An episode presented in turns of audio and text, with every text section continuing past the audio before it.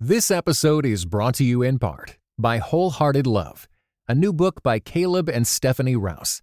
Overcome the barriers that hold you back in your relationships with God and with others, and delight in feeling safe, seen, and loved with Wholehearted Love.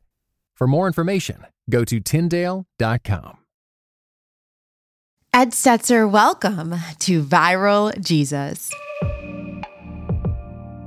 I think Christians have become part of the problem. You know, we see this today. Christians disproportionately fooled by conspiracy theories. Uh, Christians disproportionately angered online. But as an evangelical who really loves God's people and loves the church, I think it's my responsibility, and I'd say your responsibility is, you know, as a person yeah. of significant platform, it's our responsibility to help Christians engage their culture well, and I don't think we are. We need to do better.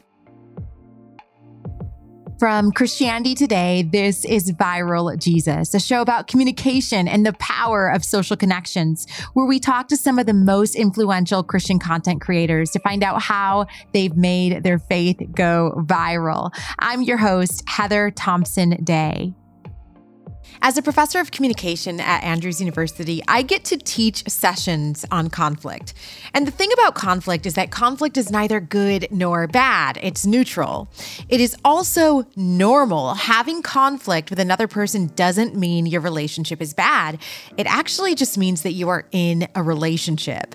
Well, what do we do when eighty-four percent of people say they are angrier today compared with a generation ago, according to the latest N P R poll? It feels like we are living living in a constant cycle of outrage and conflict, and it's starting to feel personal. Today, we get to talk to my friend Ed Stetzer, who literally wrote the book on this very topic, Christians in the Age of Outrage: How to Bring Our Best When the World Is at Its Worst. Ed is an American author, speaker, researcher, pastor, church planter, and Christian missiologist. He is the chair of church mission and evangelism at Wheaton College and executive director of the Billy Graham Center at Wheaton College. And he is also so wise and fun to talk to.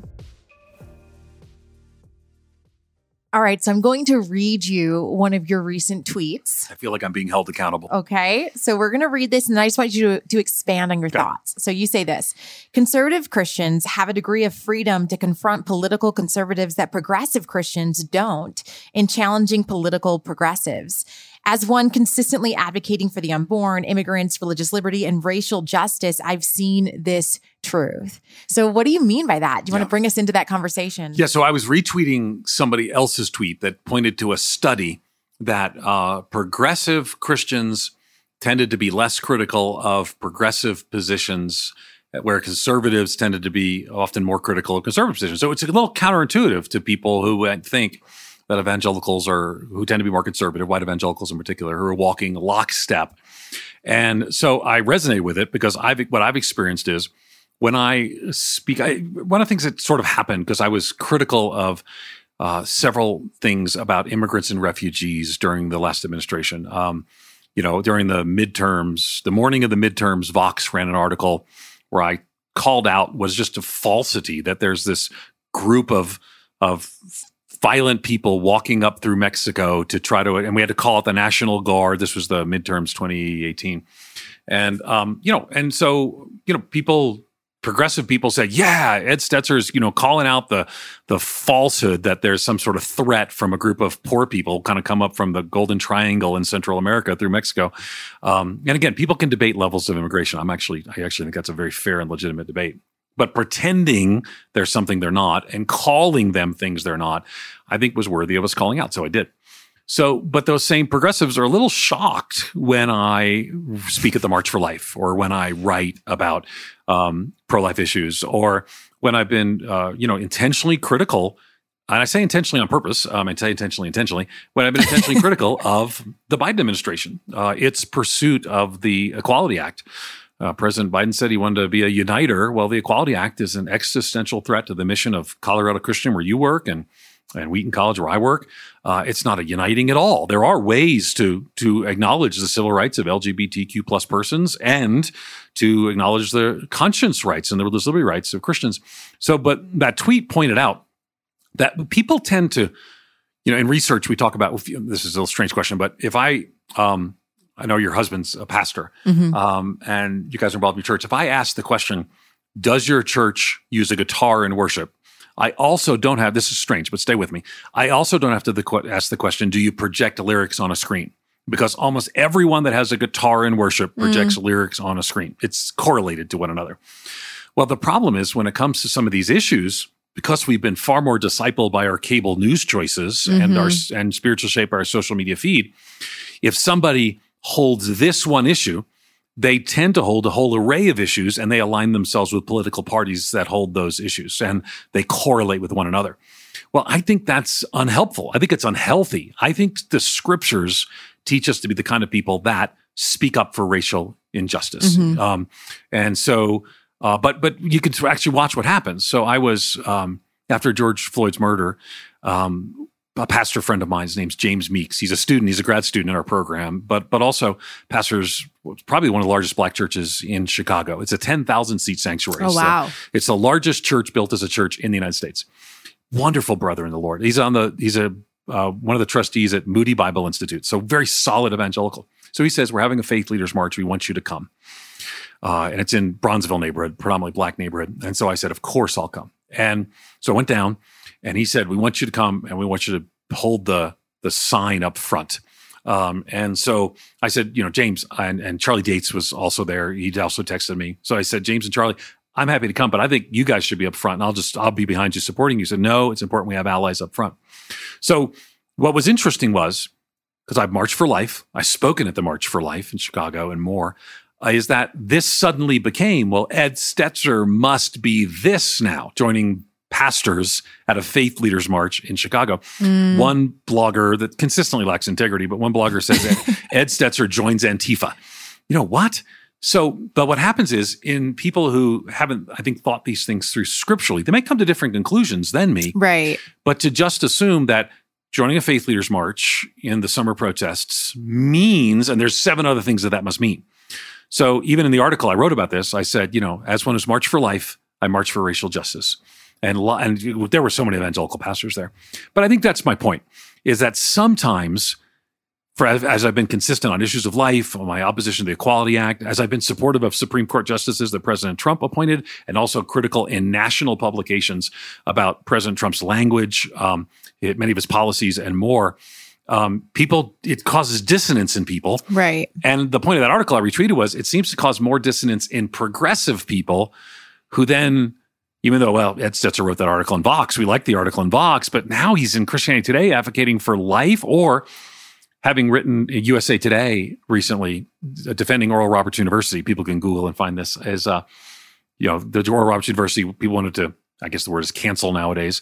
And I wrote an article basically saying, let's let the religious kids play basketball. And I spoke against the Equality Act in U S A Today, became their number one most read article for thirty-six hours. Progressive friends who heard me speak up on refugees and immigrants are like, well, why are you saying this?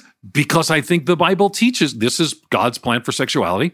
I get that it's unpopular. I get that I wrote in the pages of U S A Today on an unpopular issue.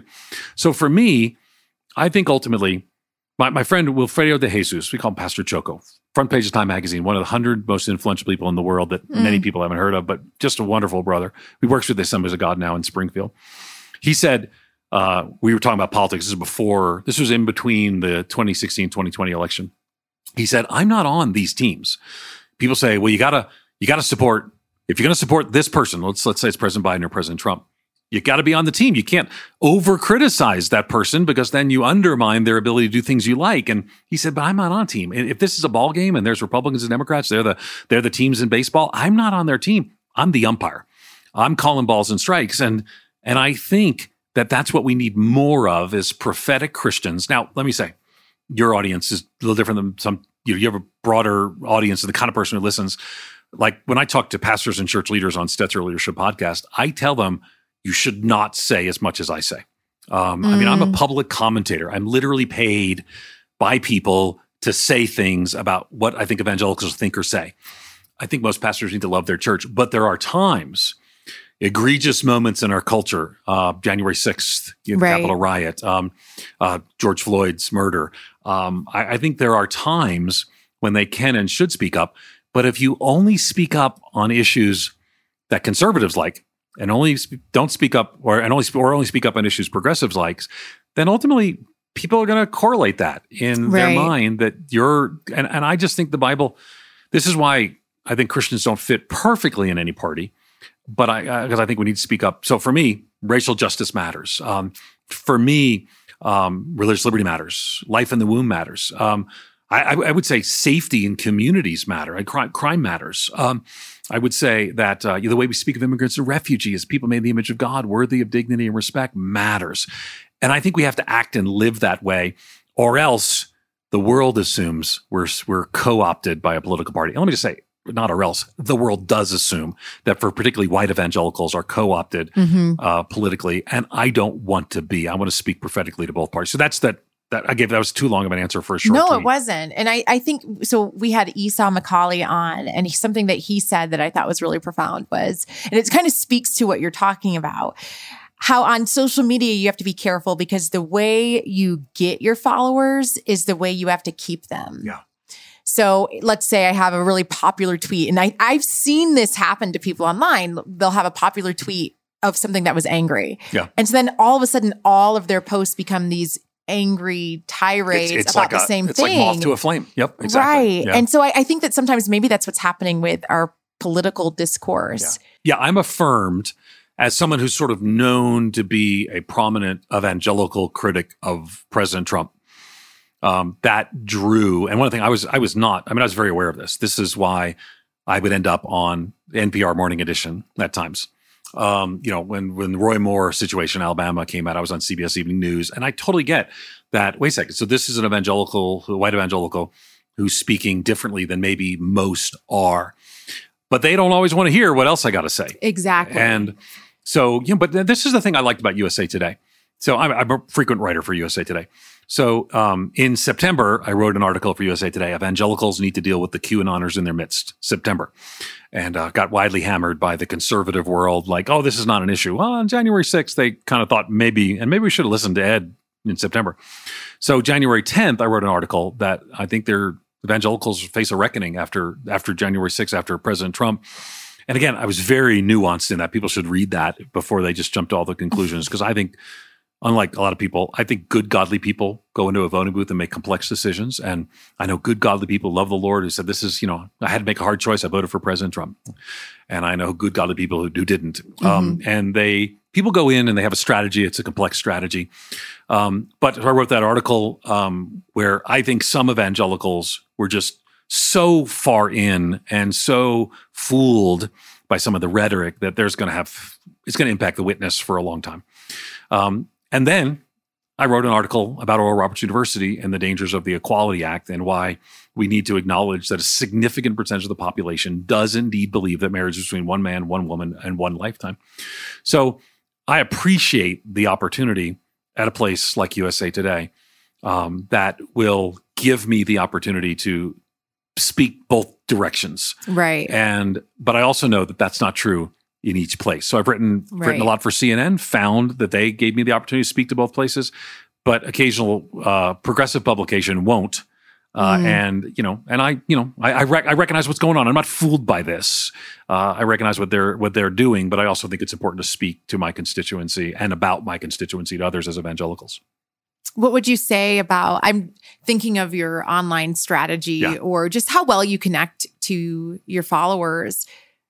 What is that? Do you have online strategy? Do you have social media strategy? Well, you know that I direct messaged you not long ago and said, I'm learning from you. That's right. About how to sort of frame some of my Happy tweets. To mentor you. Yes. No, I, I appreciate that. I appreciate that. I felt that. So, um, so when I was at Lifeway, Lifeway did an analysis of my Twitter followers. I don't, I think they took a sample of them. And about seventy-five percent were pastors and church staff. So I sort of know who I'm talking to. And so I try to, um, I do have a lane, right? So people see me as a research, missiology, cultural commentary, and also I'm a conservative evangelical. Um, I use the words inerrancy to describe my view of the Bible. Um, you know, I I preach verse by verse through books of the Bible. I'm actually, we're recording this at Cherry Hills Community Church where I'm, we're both in Denver, but I'm beginning a series uh, verse by verse through the book of Philippians here. So um, I sort of know who I am. Mm-hmm. So I'm a conservative evangelical in a conservative evangelical denomination who cares about a lot of issues that people who care about justice care about. And so what I want to do is two things. People say to me, Ed, you say the things that I want to say, but I feel I can't say. I hear that from all the time from pastors who's like, so they'll share my article and sometimes regret it. Um, but you say the things I want to say, but I can't say. And the other thing too is I try to engage thoughtful evangelicals, not all of whom are going to agree, but I try to engage thoughtful evangelicals and say to them, let's think about this um, through multiple angles. Let's make sure we think this through. So it's very easy to get driven by slogan, and Christians on Twitter get very driven by by slogan. Um, you know, so so for example, you know, the dismissing everyone else's views with what's everyone who's opposed to President Trump. Well, now you don't have any more mean tweets, but you get this. Well, you know, that's really not fair to be I'm dismissing everyone who was concerned about President Biden as well. Then you'd get Trump. Well, no, I mean, there are real concerns. President Biden's actions, mm. and particularly as he's governed uh, much more progressively than he said he would. And mm. then he's, you know, forty years in public office. I mean, he's going to remap financially. Now, again, I don't think Jesus gave us words about the right marginal tax rate. So I'm not really engaged in that much of a discussion. But, or for that matter, what's the best approach to, um, you know, to deal with, you know, funding of public services. Right. Um, but certainly, he, I mean, he wants he wants to be Roosevelt. He said, I he, they they I don't know if he said, but people in the staff have said he sees this as an F D R moment. Mm. The challenge is some of that F D R moment is around issues that are really issues that Christians. Mm-hmm. Some Christians will disagree about it. I don't even know your thoughts about high taxes or low taxes. Historically, I think low taxes tend to produce an economy that creates more jobs. I'm okay. That's not that's not where I'm gonna that's not where I'm putting my energy. Right. Right now with the Biden administration, I'm speaking up on issues and and just full disclosure, talking to leaders in the Biden administration about a path that we can find that doesn't this expansive view of government also needs to take into account religious liberty and and more. So those are those are it's challenging times for sure. Your book. We're getting way more political than I expected. And, and I I'm going to keep it there for one more okay, minute, one right. more, okay? Right. So your book, Christians in the Age of Outrage, yeah. How to Bring Our Best When the World Is at Its Worst, is literally the perfect description of what every Christian should be trying to do online. Talk to us about that book, why you wrote it, and what are some strategies you think can help us be our best, yeah. even if it feels like the world is at its worst. Yeah, so we actually, um, so fun, little fun background on there. So um, I went to T- Tyndale, um, decided to write with Tyndale. So I sat down with Tyndale's leadership and I said, you know, I'm kind of very open to what pub- people people in publishing are smart. And so I said to Tyndale, what do you think we should write on? And so this was a conversation in two thousand sixteen. And they said, what if you write a book on outrage? Mm. I said, I said, two thousand sixteen? I said, I'm, because, you know, it takes me a year to write a book. My current book with InterVarsity, I'm two to three years behind. But anyway, your new book is out. Here. Your new InterVarsity book is out. So, and and make sure you pick up um, when it's not your turn, right? It's not your turn. It's not, not your it's turn. It's not your turn. Yes. I had it, but make sure you pick that up. um, but so twenty sixteen, I said, you should write a book on outrage. I said, well, it'll come out in twenty eighteen. And I said, I'm not sure people are still going to be outraged in twenty eighteen. And clearly they were right and I was wrong. So, um, So what's happened is just gotten worse. Right. And people are being discipled by their cable news choices, right. spiritually shaped by their social media feed. It's becoming toxic. And Christians that I know, I mean, people who were who were Christ-like, cautious in their engagement, but but bold in their truth-telling, have just been co-opted. I mean, sometimes I want to say, you know, who what got a hold of you? Right. It's, it's almost like you're running oh so well. What hindered you? The scripture writes. Um, and so, so, and I, I so for me, I, I wanted to say, and there's actually a chapter on social media in the book, but it's not really about social media. But I think social media, have become we- weaponized and toxic, is a big part of the challenge we're walking in right now. But what I say to people is, um, people say, well, I just got to be frank on social media. I said, well, if your name's not Frank, you should stop. Um, and you got to be Christ-like. That's right. got to be, and mission-driven. You know, when when when two thousand years ago in Rome, the uh, they had hot and cold running water. People don't realize just how advanced Rome was. Rome was a city of a million people, and in the West, there wasn't another city of a million people after Rome fell until London in the seventeen hundreds. So it was this just unique, powerful technological marvel with hot and running water. And um, but what did, people didn't realize is their hot and running water was run through a metal that was very malleable, and the reason it was malleable was called lead. So all their hot and oh. cold running water was run through lead. And some historians, probably this is not the case, said this is what led to some of the madness we saw in some of the people, because we all know now lead is right. bad for you. And they're running their water through lead. But it gave them access, and what a technological marvel. And I believe social media, that twenty years from now, we're going to look back at this era and say, this is like the lead pipes of the wow. Roman Empire.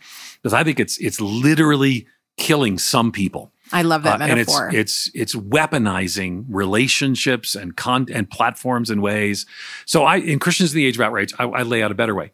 Probably the thing that surprised people most is, cause I, I have lots of, I, I, I got over sixty examples of people who built bridges when they could have burned them down. Mm. Um, and it's one of the things about being on Twitter. I said, hey, tell me examples. And I put it out there, and I, I, I had a researcher work with me. We gathered these examples.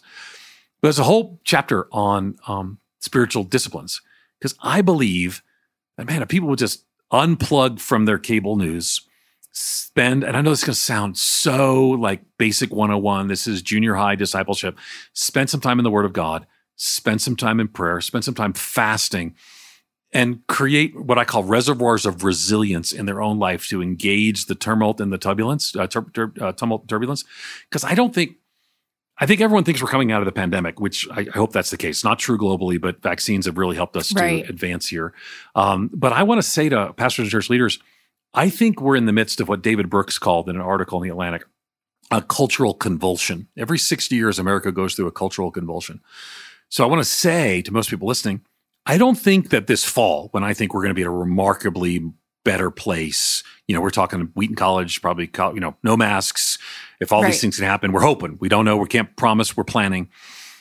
But the cultural convulsion in the past has taken four, five, six years. So I believe that this tumult and turbulence remains with us. So that's why I think people are still engaging Christians in the Age of Outrage in a way, you know, three years after it was published, people say this is still remarkably appropriate today, because Christians aren't just had the outrage directed at them. That's how I start the book, is outrage directed at Christians. Because I, I knew Christians would say, what about us? And I said, show you, here it is. but but I think Christians have become part of the problem. Mm-hmm. Um, you know, we see this today. Christians disproportionately fooled by conspiracy theories. Uh, Christians disproportionately angered online. Uh, Christians disproportionately, well, I could give a hundred things. But as an evangelical who really loves God's people and loves the church, I think it's my responsibility, and I'd say your responsibility is, you know, as a person yeah. of significant platform, it's our responsibility to help Christians engage their culture well, and I don't think we are. We need to do better. This episode is brought to you in part by World Relief, an organization that partners with the local church to serve the most vulnerable. Around the world, increased conflict, the lingering effects of covid nineteen, and disasters caused by our changing climate have left millions of people in desperate situations. Many are fleeing their homes and are facing starvation, persecution, and more. These overwhelming challenges cause many of us to wonder, can I make a difference? The answer is simple. Yes, you can. When you join The Path, World Relief's monthly giving community, you partner with World Relief in bringing hope and transformation to the millions experiencing vulnerability around the world. And when you partner with your monthly gift by September thirtieth, your first year of monthly gifts will be matched dollar for dollar up to twenty-five thousand dollars. Double the impact of your giving and visit worldrelief.org slash viral Jesus today.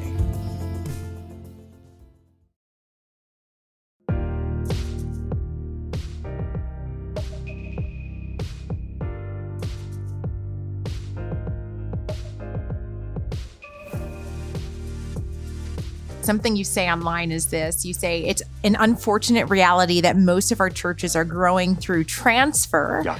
rather than conversion. If we aren't prioritizing sharing the good news on a regular basis, others are less likely to view it as important.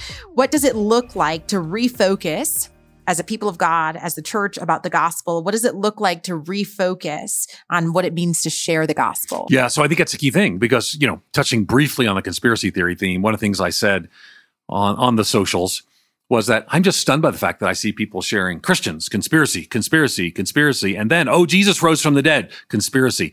Well, in the midst of all that noise, listen, I want you, I want to hear, people don't want to don't want to join a movement. Let's, from their perspective, you know, we would say be born again, changed by the power of the gospel. People, people don't want to join a movement that they see populated by easily misled people. Right. So I think, again, the discipleship of the mind really happens here. So that's part of it. Um, also, too, uh, there's an article people can Google. By the time this comes out, it'll be online. It's something I call the Great Sort. The Great Sort is going on in our churches. And what's happening, we've got some data from this National COVID Church Tracking Project, is a stunning number of people are changing churches right now mm. because their church did or did not say his name, George Floyd, because ah. they did or did not require masks, because they did or did not pray for President-elect Biden the Sunday after the election when people were still contesting. So, so we're seeing like stunning numbers in this mm. Great Sort. And so a lot of pastors tell me, well, we're just seeing all kinds of new people come. Yeah, they're leaving the other church because they were mad about their mask mandates. You don't, you don't want to engage in the kind of resorting of Christians who are leaving for those reasons. Um, so my hope is, to specifically to your question, is that instead, because I think this fall could be a season of great harvest. Um, I, I hope fact, so. I think so. So we're actually planning our Amplify Outreach Conference around that theme. We believe that, um, you know, I, I planted several churches, and on launch day, you know, October first is a launch day for one of my churches we planted. It rained and it killed us because most unchurched people are just one minor yes. excuse away from showing up for a big day at church. And can I just tell you, the pandemic has been the excuse everybody needed who's not a Christian to say, you know, I'm not going to go visit a church right now. Mm. But I think by fall, continuing to, if current trends continue, people are probably listening to this around the world too, but I'm talking about in the U S, right. Hopefully Canada will catch up. They're struggling. But I think that as that excuse kind of goes away and people realize that they don't have the, the, the, the framework to deal with what has been a really difficult year, mental health challenges, physical and sickness and death, right. you know, uh, political division. I mean, all these sorts of things. I think that we're going to see a great Uh, response. Um, let me give one quick story because yeah, you, you like stories. You wrote your I dissertation love stories. on stories. So in nineteen sixty-eight, long before most people listening were born, um, and you know, but you can look it up in history books. So nineteen sixty-eight was a more divided time than we are in right now in twenty twenty-one. Mm. Um, Vietnam War protests, civil rights protests, right? So, uh, and churches were dividing over this, right? So you should see the letters that they'd send to Wheaton College. From when we had a service uh, that year in nineteen sixty-eight, Martin Luther King Junior was assassinated April fourth. We had a service at Wheaton College er, a couple weeks after. And the vitriol letters, people, universal, universally, Martin Luther King today, almost universally, is praised by people. Right. Then he was not. Mm-hmm. Uh, approval ratings in the twenties. So the letters, the vitriol. So it was dividing churches, um, Vietnam War. People said we were about to go into civil war. In Chicago, Um, the mayor said to the police, just go break everyone's heads open, break their heads open. And they did. And they, they called it a police riot in a later uh, government report. Um, so all this, Bobby Kennedy assassinated that year. What people forget is it was a great global pandemic that year. Mm. It, it wasn't controversial to call it this at that time, but it was called the Hong Kong flu. It spread all around the world. And ironically, they didn't have shutdowns like we did. They had Woodstock. But anyway, that's another story about how to deal with pandemics. Um, but so all this took place. And churches were just unsure. I mean, this was a turbulent time for churches. Remember, I said earlier, David Brooks, every sixty-year cultural convulsion, right? Mm. But it was that time when Chuck Smith turned to his daughter and said, tell me about these hippies. How about bringing me home a hippie to meet? And Chuck Smith was at the time pastoring a four-square church that would later be called Calvary Chapel. Mm. And he brought home, his daughter brought home Lonnie Frisbee. And Lonnie Frisbee uh, was a new believer. Uh, trying to figure things out. And they started a Bible study together on Saturday nights. And and soon the coffee houses up and down the West Coast and and and communes and more. And by some people's count, twenty to thirty million people come to Jesus in wow. what's called the Jesus People movement. And what I want to say to people is, is that that was in the middle of a cultural wow. convulsion. And so my question is, is twenty twenty, twenty twenty-one going to be the time when Christians go down the outrage rabbit hole and destroy their witness and burn bridges with people who need the gospel, as happened in nineteen sixty-eight with a lot of Christians? You can just read the you can read the response to many evangelicals. People in my denomination were on the wrong side, many on the wrong side of the hoses in Birmingham, Alabama. So the question then becomes, will we be those who say, how do we show and share the love of Jesus in a broken and divided mm. time? That, I think, could lead to a great gospel har- harvest this fall and beyond. Speaking of stories, yeah. a question that I love asking people, I just think it's helpful if we have younger viewers listening. when they see people that they perceive to be successful. I love asking this question. Did you always know that you were going to be author, speaker, academic, Ed Stetzer, or has your success surprised you? Okay, so let's change the success part because I think I didn't think necessarily I'd be successful. Okay. Uh, I grew up in a home, uh, raised mostly by a single mom. Um, I remember standing in the grocery store line when she took out the food stamps and seeing the disappointment from the cashier and the shame that I felt. Mm. My mother pressed through. She's the most amazing woman. Um, we struggled. My dad was an alcoholic. Um, so then... Went to college, graduated high school with a one point seven G P A. Your pinned tweet always relates to me because mm. I like I I was an academic failure, struggled, uh, but did well testing-wise. Ended up getting a scholarship to college on tests. So went to the inner city of Buffalo, New York. I wasn't seeking success. I, I, I descended into intentional poverty. We lived uh, among the urban poor. We were the urban poor. I worked as a contractor, blowing insulation, rehabbing houses, Section eight houses in a government program. And I said, this is what I was very influenced by Tony Campolo, uh, the Evangelical Association for Promotion of Education. Um, this was this was nineteen late eighties, early nineties. So, uh, but when I was, so that was twenty-one. We moved to Buffalo when I was twenty-one, so in eighty-eight, Don and I. And um, so I began to read, though. And so I began to do an MDiv. I did an MDiv driving from Buffalo to Pittsburgh every weekend for four years. Sleeping on in a sleeping bag on the floor of an office building because they offered classes in Pittsburgh to get my MDiv. So four years wow. I drove back and forth every weekend in the snow uphill both ways. I know it sounds like that. um, but uh, and then I started taking courses. I read a book by a guy named Elmer Towns, and some of your listeners know that name. He's written one hundred seventy books. He has no unpublished thought. So I said, I want to be like Elmer Towns. So I started studying with Elmer Towns, did my first MDiv, did a master's degree then under Elmer Towns, a second master's degree. And when I was twenty-eight, I said to a guy named Larry, who you'll never know or meet, we were at a camp uh, for pa- a retreat. I was pastoring in Erie, Pennsylvania, a church we planted. And he reminded me recently, sent me an email, said, when you were twenty-eight, you told me that you were going to eventually be kind of like an Elmer Towns figure. You were going to lead a center. What I said was like Fuller. So Fuller in the late oh, wow. eighties, early nineties is, is different than Fuller today. But it was a center of what was called the church growth movement. I'm not a church growth movement person. I'm a missiologist intentionally. But so when I was twenty-eight, I told him, so at that point, I began to prepare. So I did a D Min because I couldn't do a PhD. And then I did a PhD and then I began to write books.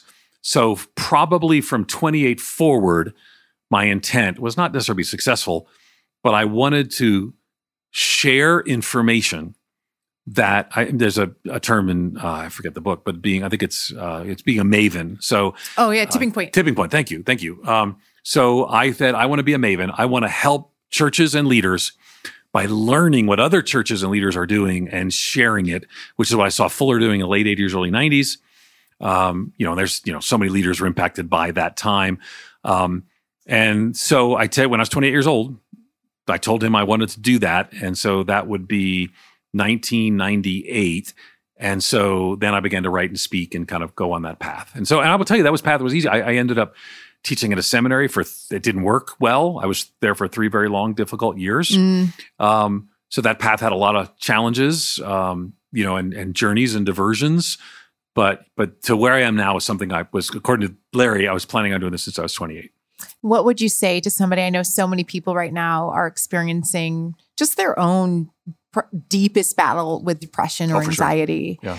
What would you say to somebody right now who is still in their pit and just can't see out of it? What hope could you give them? Yeah. So one of the things that um, that I found beginning of the pandemic, I um, you know we pivoted. So I, I early on I came back from a trip Uh, out of the continental U S in January, started reading about what was then called the, the Wuhan virus. And I said to Donna, um, when they talked about um, asymptomatic spread. So my, my da- two thousand nine, my daughter was one of the early people to get swine flu. Oh, okay. And back then, early on, they thought this was going to be a big right. deal, like like like COVID has turned out to be. So I did a lot of research then. So we, and actually, my daughter came home, made their church camp made the national news. They shut down our county, the churches, the, um, I mean, so what we saw in COVID happened in my little community mm. in two thousand nine. So, but it wasn't asymptomatic spread. And so when we started seeing things about asymptomatic spread, I said to my team, they're going to shut everything down. This is going to be the biggest crisis of our lifetime. So we began to pivot early. So one of the reasons people ask us, how did you have, like we launched Coronavirus in the Church with Saddleback and Rick Warren and Peace Plan very early on. It became kind of a one-stop shop. I did a Facebook Live early on. Uh, about two hundred thousand people watched it. And I said, this is not the crisis, not this momentary shutdown. This is going to be a big deal for a long time. Um, someone pointed out that we actually said, we had a chart that said May twenty twenty-one is in our little chart where they kind of about it. So I, we we didn't, we were just, that was just a chart. So, so early on, we kind of felt this was going to be a very big deal. So we leaned in, leaned in with our team, and everyone was working fourteen hour days, our whole team, the Wheaton College, Billy Graham Center, amazing team I have. And I was not paying attention to my own family. So, matter of fact, when they shut down, President Trump shut down for two weeks, and then they went to four weeks. I said to my mm-hmm. wife, she's an introvert. I said to her, so four more weeks of shutdown. I said, so as an introvert, is that like a good thing for you? And she says, are you going to be here the whole time? Are you going to be like right in the house? Because I'm a big extrovert.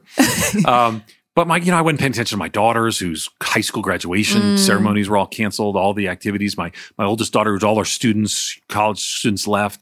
Um, And then I was trying to pay more attention. And then a dear friend of mine, who some of your listeners know about, his name's Darren Patrick. He uh, died by a self-inflicted gunshot wound. Mm.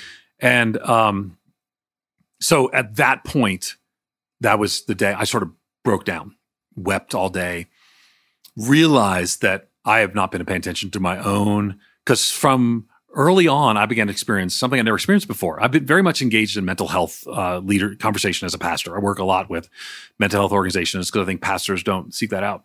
For the first time, I began to experience low-level ongoing anxiety. Mm. And I've talked about this in a few places because I think it's important we talk about it. Yes. Um, and so probably for six to nine months, I experienced what I've never experienced before, which is this low-level anxiety. Talked to my doctor about it. Um, Didn't have to do anything, though I'm very, very pro-medicine, didn't take any medical intervention, but had to change some things.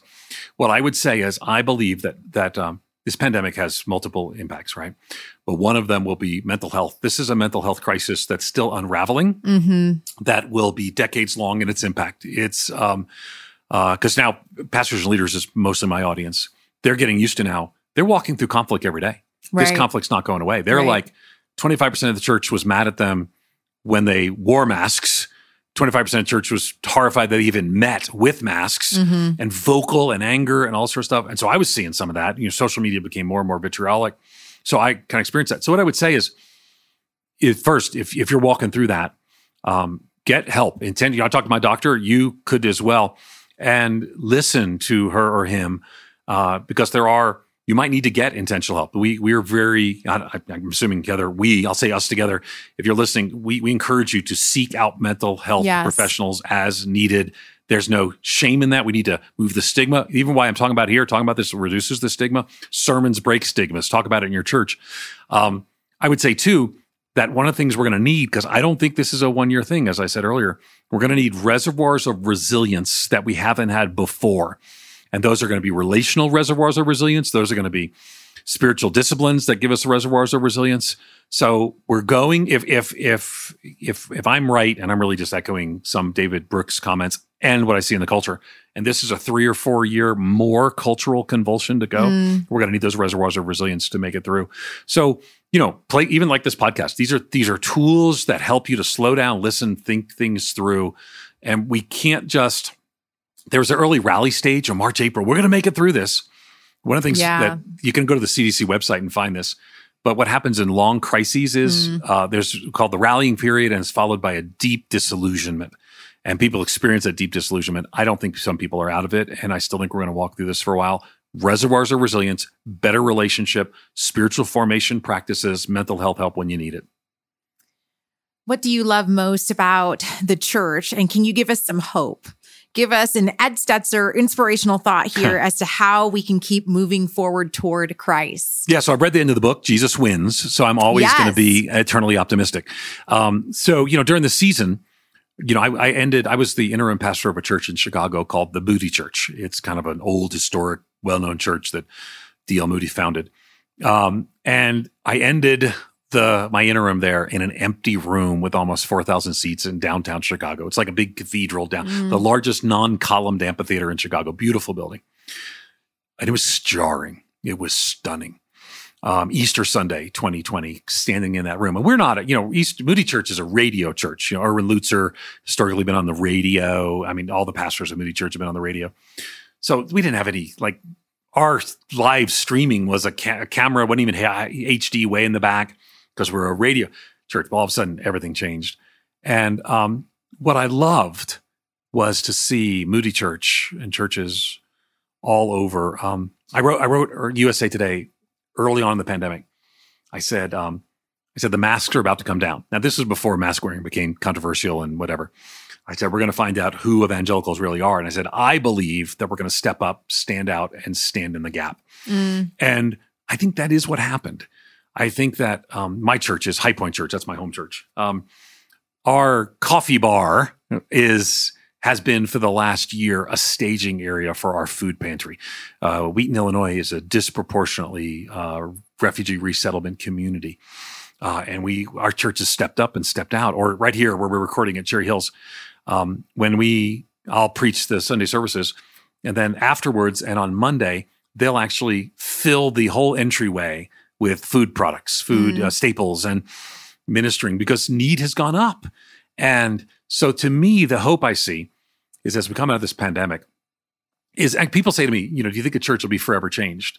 I actually hope it will be, mm. but I hope the way it will be is that we see a higher level of involvement and engagement of God's people on God's mission.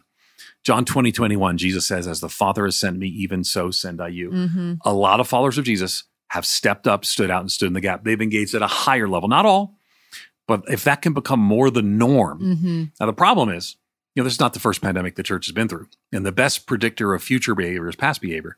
So the most likely thing is that three years from now, we're going to look like we looked two years ago, which had some good to it, right? Then we can meet again, we can do those things.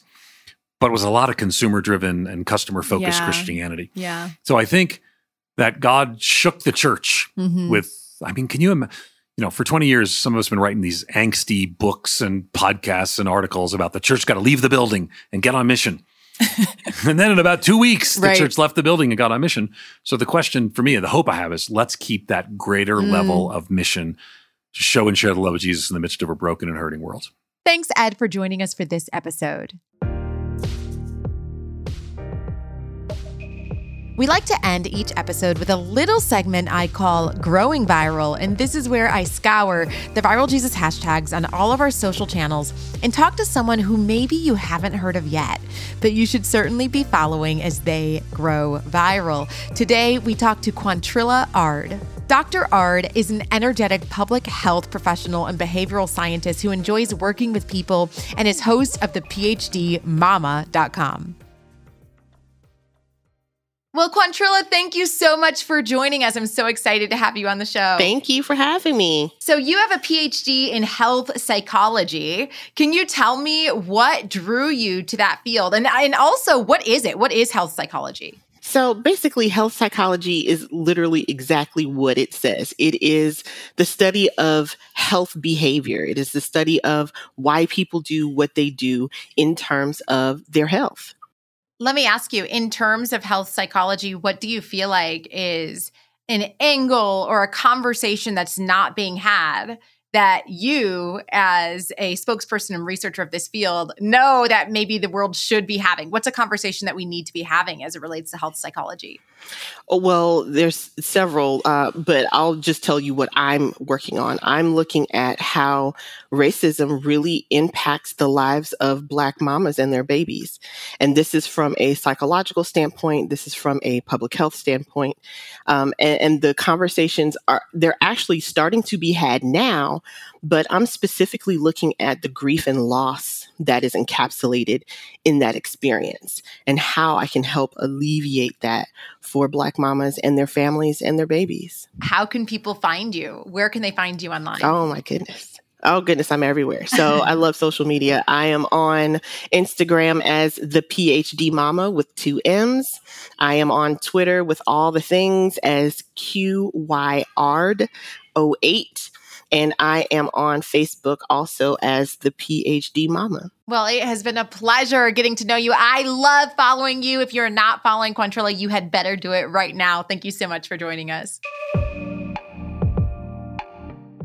Viral Jesus was brought to you by Christianity Today. I've been your host and creator, Heather Thompson Day, producer and audio engineer, Lauren Joseph, and executive producer, Ed Gilbreth. Please review and recommend us on Apple Podcasts, Spotify, or wherever you listen to your favorite podcasts. Make sure you subscribe and rate us on your preferred platform. Next week, I get to share with you the rest of the conversation I had with my friend, Esau McCauley, as he talks mentorship and faith and his book, Reading While Black. I'll see you next week.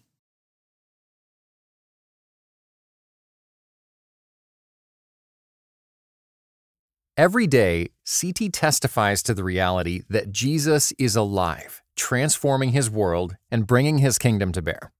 Jesus transforms, C T equips.